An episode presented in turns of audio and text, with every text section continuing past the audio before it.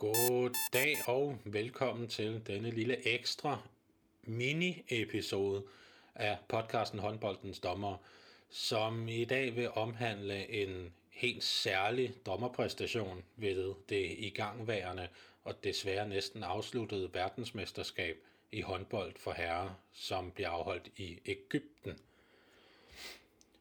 Det er næppe gået mange håndboldinteresserede næser forbi, at der er et verdensmesterskab for herrer i Ægypten. Og hvis det er, så tillykke, fordi det er faktisk ret flot at undgå at lægge mærke til det.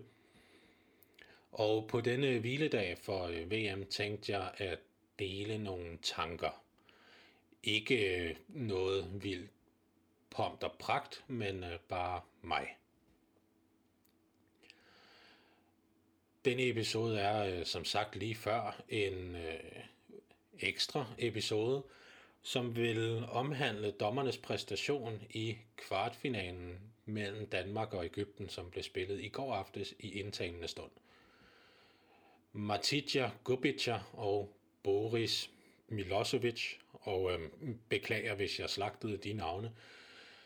De to herrer fra Kroatien var dem, der passede fløjterne og øh, kort af diverse farver og øh, i løbet af kampen i går. Og øh, der er rigtig mange grunde til, at deres præstation bør, og i min optik skal, kaldes både verdensklasse og eminent. Man kunne i virkeligheden nemt bruge mange timer på at gå helt ned i dybden med hver enkelt kendelse og hver enkelt situation. Men det vil måske være at overgøre det en lille smule. Fordi i virkeligheden er det faktisk ikke helt nødvendigt.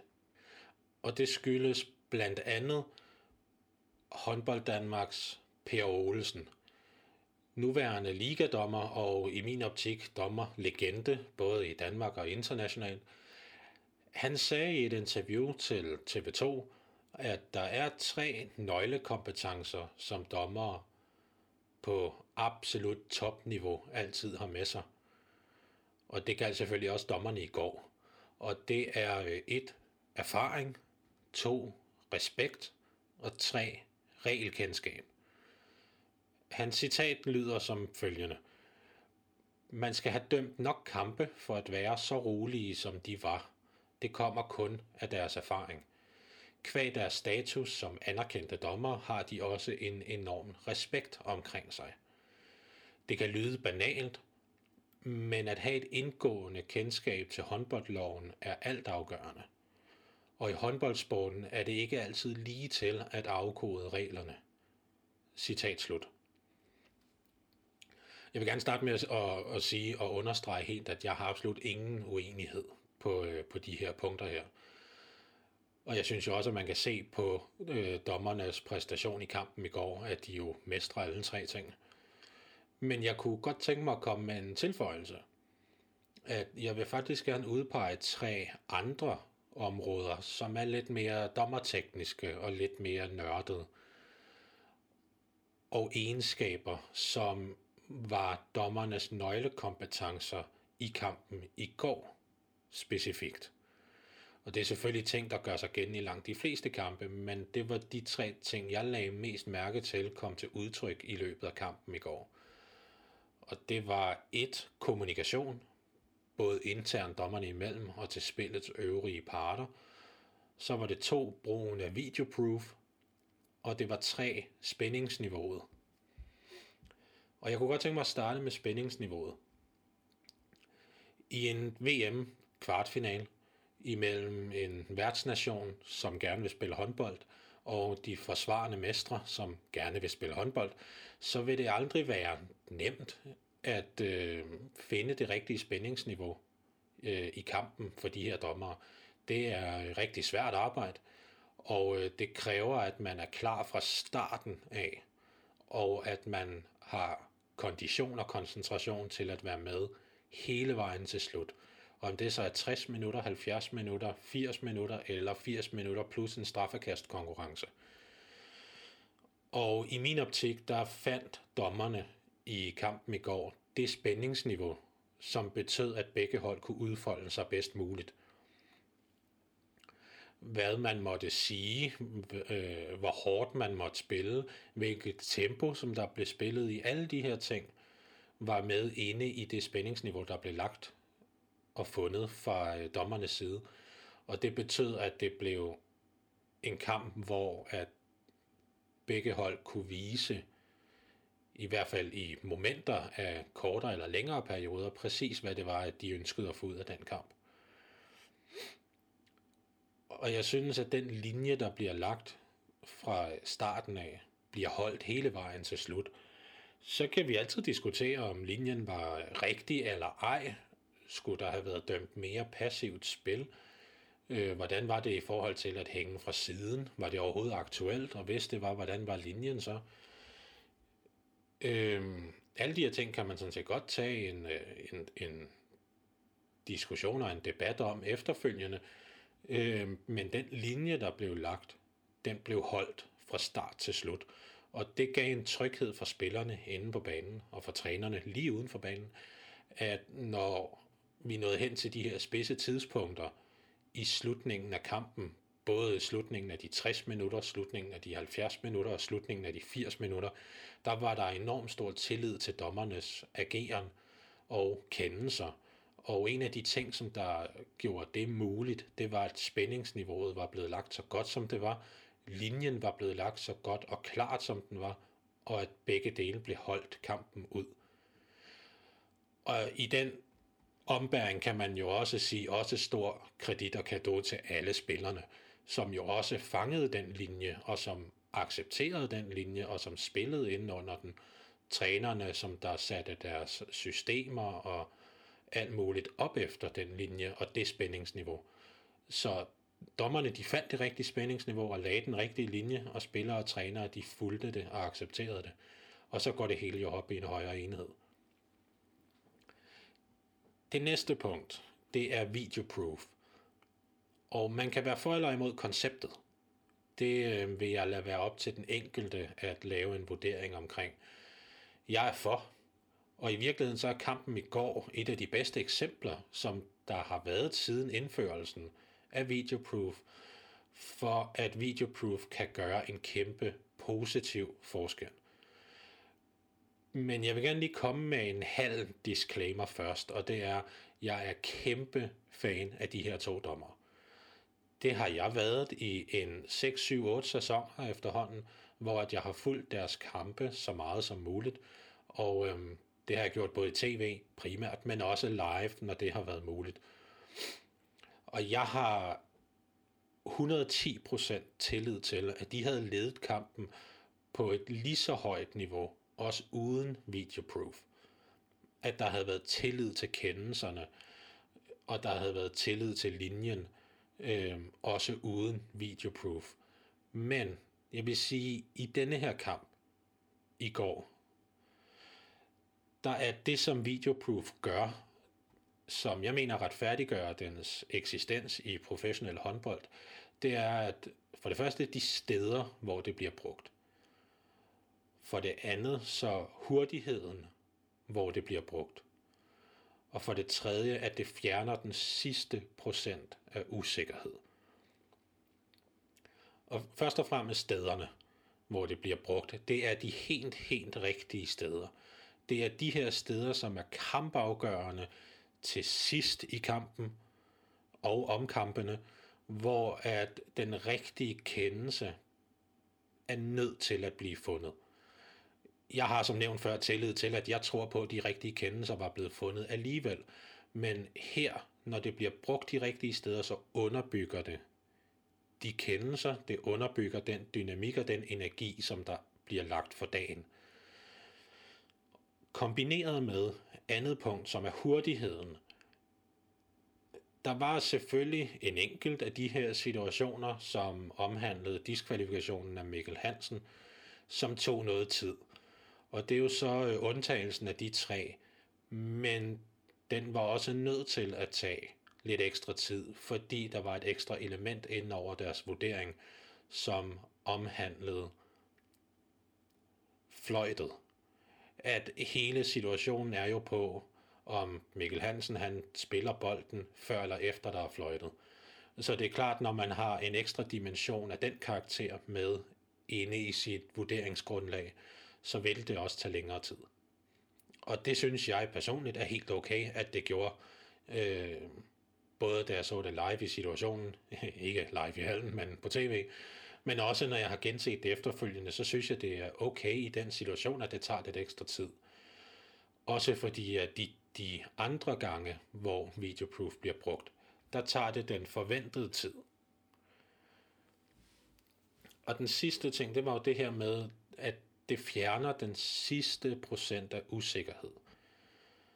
Øhm, uden videoproof, så havde spillerne og trænerne stadig haft tillid til dommerne. Det tror jeg helt ærligt på i de her spidse situationer. Men der havde været 1% usikkerhed, eller en 3 kvart procent usikkerhed.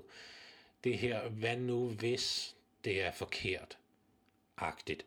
Og det er jo menneskeligt at tænke sådan, så det er der jo ikke noget galt i. Men det forsvinder. Og det forsvinder hos spillere, trænere, dommere og alle de øh, fans, som der sidder over i hele verden og kigger med. At der, der, der forsvinder lige det sidste. Det, det forsvinder med det. Så kan man stadig tage en debat om, hvorvidt en kendelse er rigtig eller ej. Nogle af kendelserne var selvfølgelig nemmere at se end andre, øhm, men der kommer også situationer engang imellem, hvor selv videoproof ikke kan afgøre det 100%. Men det er et rigtig godt redskab, og når det bliver brugt i de situationer, som i går, med den hurtighed, som i går, øhm, og som en assistance til dommerne, så er det, øh, synes jeg, en kæmpe positiv fordel for, for sporten. Og det sidste, jeg så gerne lige vil vende sådan tematisk, det er kommunikationen.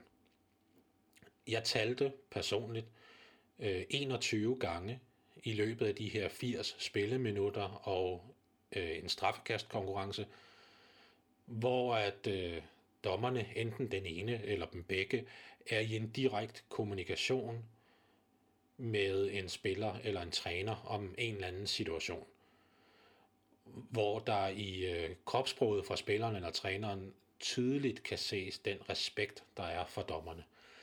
Og når jeg siger i en direkte kommunikation, så mener jeg ikke, hvor der lige kommer et udbrud, eller sådan noget den stil, men hvor der er en, en dialog af kortere eller længere øh, varighed imellem dommeren, dommerne og så en spiller eller en træner. I øvrigt som tillæg til det, så kan man sige, at det var også øh, ret sjovt, synes jeg, at se vores kære keeper, Niklas Landin, øh, grine over en øh, bemærkning fra en måldommer, hvor øh, ja, selvfølgelig er det frustrerende for en, for en keeper, når der bliver dømt frikast eller straffekast, og man lige har lavet en god redning. Men når dommeren så kommer igen med noget, øh, med en bemærkning, som der kan give en, en rimelig lattermild reaktion øh, på et så spidst tidspunkt i slutningen af en kamp, så er det øh, rigtig godt vurderet af dommeren. Det er rigtig godt brug af kommunikation, og det er øh, fantastisk overskud fra både øh, dommer og fra keeper også, at, øh, at løse det på den måde, før det overhovedet bliver til en konflikt af nogen art, fordi det gjorde det ikke. Mit argument vil være, at når man, når man oplever en kamp som i går, så vil der foregå en hel masse dommerarbejde, som man ikke lægger mærke til, medmindre man kigger efter det specifikt. Og det er jo, så vender man tilbage til et andet citat fra den kære Per Olsens interview med TV2, og øh, det er jo, at øh, det gamle udtryk om, at øh, man skal ikke lægge mærke til dommerne. Og øh, det har han jo også ret i. Så når dommerne arbejder, som de gjorde i går, så øh, er det fantastisk at kigge efter det, specifikt kigge efter det, og så se alt det arbejde, som der foregår. Fordi i kampen i går, der bliver det gjort uden store armbevægelser og uden at skabe unødvendig fokus. Det bliver gjort helt stille og roligt i de naturlige situationer og spilstop. Og med det, der det, det, det er en rigtig, rigtig god måde at gøre det på, fordi ved at man for eksempel skal stoppe tiden og gå ud og snakke med en, så er det det, der er fokus på. Hvis der er et opspil i gang, og man som dommer så går ud og snakker med en træner eller med en spiller lige hurtigt, det der lige er nødvendigt, og så er der ro på igen, så er det gjort, imens fokus stadig er på spillet. Og det er denne her naturlige situation, og hvis der er et spilstop, hvor der skal tørres op, fordi der er vådt på banen, så det er det et naturligt spilstop at bruge til, hvis der lige var et eller andet, der lige skulle afklares, eller der bare lige skulle siges højt, så det kom af brystet. Øh, det er fantastisk gjort af dommerne i, øh, i kampen, og øh, det understreger, at de arbejder benhårdt i alle 80 spilleminutter på at agere proaktivt. Og øh, med det der menes selvfølgelig, at man forhindrer, at en bestemt situation opstår ved, at man tager den i opløbet. Så før en spiller begynder at brokke sig helt vildt, så er der nogle trin op til der. Og hvis man kan fange spilleren på vej op af, af trinene der, så arbejder man proaktivt, fordi det når aldrig at udvikle sig. Og det gør de hele kampen igennem. Fra det andet angreb og til det sidste angreb. I løbet af de 80 spilleminutter, der arbejder begge dommer proaktivt. Hvilket de i øvrigt gør sammen med den delegerede, som herhjemme i Danmark hedder en observatør. Der er øh, nogle gange kritik ude af de delegerede af, af forskellige art og øh, forskelligt indhold, og øh, igen, det vil jeg lade være op til den enkelte at træffe en vurdering omkring. Jeg synes, at vi så en rigtig god ensartethed og afstemning i forhold til dommernes arbejde inde på banen og den delegeredes arbejde uden for banen i løbet af kampen i går. Og når man har to dommer og en delegeret, som der samarbejder på den måde og med den kvalitet om at løse en kamp, så er det verdensklasse arbejdet af alle tre, sådan som jeg ser det. Alt det her i løbet af kampen fra dommerne, nu vender vi tilbage til dem, det blev gjort med et kropssprog, som der signalerer en balance imellem seriøsitet og humor.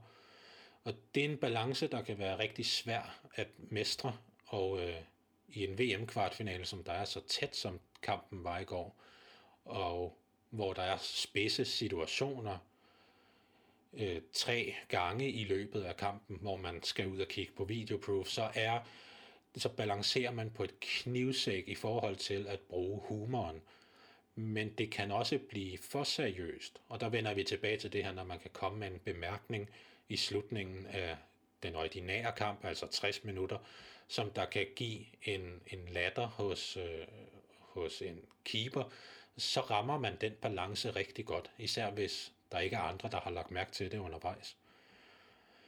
Og når, I, når jeg kigger på spillernes reaktioner i løbet af kampen, eller vores kære træner Nikolaj Jakobsens reaktion over for dommerne efter en lille dialog, i øvrigt imens at Ægypten var i gang med at bygge et angreb op, så synes jeg, at de reaktioner, der kommer derfra, fortæller mig, at denne her balance, den mestrede de, og de mestrede den både med deres kropssprog, og de mestrede den også verbalt. Så jeg kunne godt tænke mig at komme med en lille opfordring til folk og det er at se kampen igennem igen på hvad en platform man ønsker, men kun at kigge på dommerne. Lige sæt de der øh, ja, 80-90 minutter af til det, og så kun kigge på dommerne. Se på deres bevægelse, deres løbemønster, øh, deres bevægelsesmønster. For eksempel når bolden går ud til fløjen, hvordan bevæger de sig så, når der er 5-1 forsvar? Eller endnu mere offensivt forsvar, hvordan de så bevæger sig, hvordan de så stiller sig, hvordan de går bredt i banen eller smalt i banen, alt efter hvordan bolden den bliver spillet rundt, og hvilke angrebsformationer der bliver spillet, osv. osv. Hele tiden bevægelse. Selv måldommeren, ham der står nede på baglinjen, er i bevægelse. Han bevæger sig frem og tilbage, ud til siden og helt den til målstolpen næsten, øh, op til flere gange, fordi det hele tiden handler om bevægelser og vinkler hele tiden. Og det er fantastisk at se på. Prøv også at lægge mærke til, hvordan at de bruger kroppen, når de kommunikerer med en spiller eller en træner. At de bruger ikke nødvendigvis armene, men, og de bruger jo selvfølgelig det verbale, men hvordan de så bruger kroppen, hvilken vinkel kroppen står i, øh, og hvilken vinkel deres hoveder er i, når de snakker med en spiller, det giver også en idé om, hvordan man kan bruge kroppen stationært faktisk til at kommunikere med. Og så prøv at holde øje med for eksempel, hvordan at de markerer for passivt spil. Når man skal markere for passivt spil, så kan man godt komme til at stå i en meget låst øh, position, så det faktisk kan spære udsynet lidt. Men det gælder også om, at man kan se markeringen, så den skal også være klar og tydelig. Prøv at lægge mærke til, hvordan at de markerer, hvordan de holder armen, øh, hvor højt op de holder den, hvor langt ud de holder den, og alle sådan nogle ting, som også er en underbygning af, hvordan de bruger kroppen til at dømme med i alle facetter. Også i det her, når de markerer for passivt spil. Altså det er også hele kroppen, der gør det. Og så vil jeg sige, vigtigst af alt i det her, prøv at lægge mærke til og kigge hver gang, at de kommunikerer direkte med en spiller eller træner. Jeg ved godt, man kan ikke høre, hvad der bliver sagt øh, verbalt, men man kan jo se på kropssproget, se på alle de her ting, se på, hvordan at når dommeren siger noget, hvordan at spilleren eller træneren reagerer på det undervejs og tilpasser sig osv. Det giver et rigtig godt indblik i, hvordan at deres kommunikation bliver opfattet og bliver taget til sig. Om det er en henstilling i starten af kampen for at holde i trøjen, om det er en forklaring til en træner, som er lidt op at køre, og som ender med at give en tommelfinger tilbage til dommeren, om det er en sjov bemærkning til en keeper, eller om det er, at man diskvalificerer en af de største stjerner, der har været i sporten. Alle de her situationer her, der bliver kropssproget ekstremt vigtigt for, hvordan at kendelsen bliver opfattet. Og jeg kunne rigtig godt tænke mig at høre to ting. For det første, hvor mange øh, situationer har folk talt med det her, med den her direkte kommunikation. Som sagt, så har jeg talt 21 på de 80 spilleminutter. Jeg kunne godt tænke mig at høre, om andre tæller det samme antal. Og så nu har jeg jo fortalt, hvad jeg synes er positivt ved denne her måde at bruge sit kropssprog på, øh, som en del af sin kommunikation. Jeg kunne godt tænke mig at høre, om andre har nogen indspark i, om det er så godt, som jeg gør det til, eller om, om jeg måske er lidt farvet af, af min, min fanhed over for øh, de to herrer, eller om der er andre ting ved det, som jeg ikke lige har lagt mærke til endnu. Det er ikke sidste gang, jeg har set kampen, kan jeg godt afsløre. Øhm, og eller om der er noget tredje, som der i virkeligheden også er med til at have indflydelse på, hvor godt dommerne dømmer i kampen. I min optik, så er øh, dommerne til finalen, de er fundet øh, og bevist med præstationen i denne her kamp. Og forhåbentlig, måske spørgsmålstegn, så bliver det anden gang i træk, at Danmark kommer til at spille en VM-finale med disse to herrer til at passe fløjterne. Det var jo også tilfældet ved øh, VM-finalen for to år siden, at øh, det var de to herrer fra Kroatien, som der passede fløjterne. Så måske det kan lade sig gøre igen. Så øh, er vi oppe på to gange i træk. Det er ikke så længe siden, at, øh, at de to herrer fra øh, Kroatien, at de passede fløjterne i en stor finale. Det er kun et par måneder siden, at der var finale i Final Four i Champions League, hvor at de passede fløjterne. Og øh, det blev også gjort med absolut verdensklasse autoritet. Og øh, det var også en fornøjelse at se dem i den kamp. For mig er én ting i hvert fald sikkert, uanset hvad der sker herfra. Det er, at Gubica og Milosevic, de er verdens bedste dommere. Tak for i dag.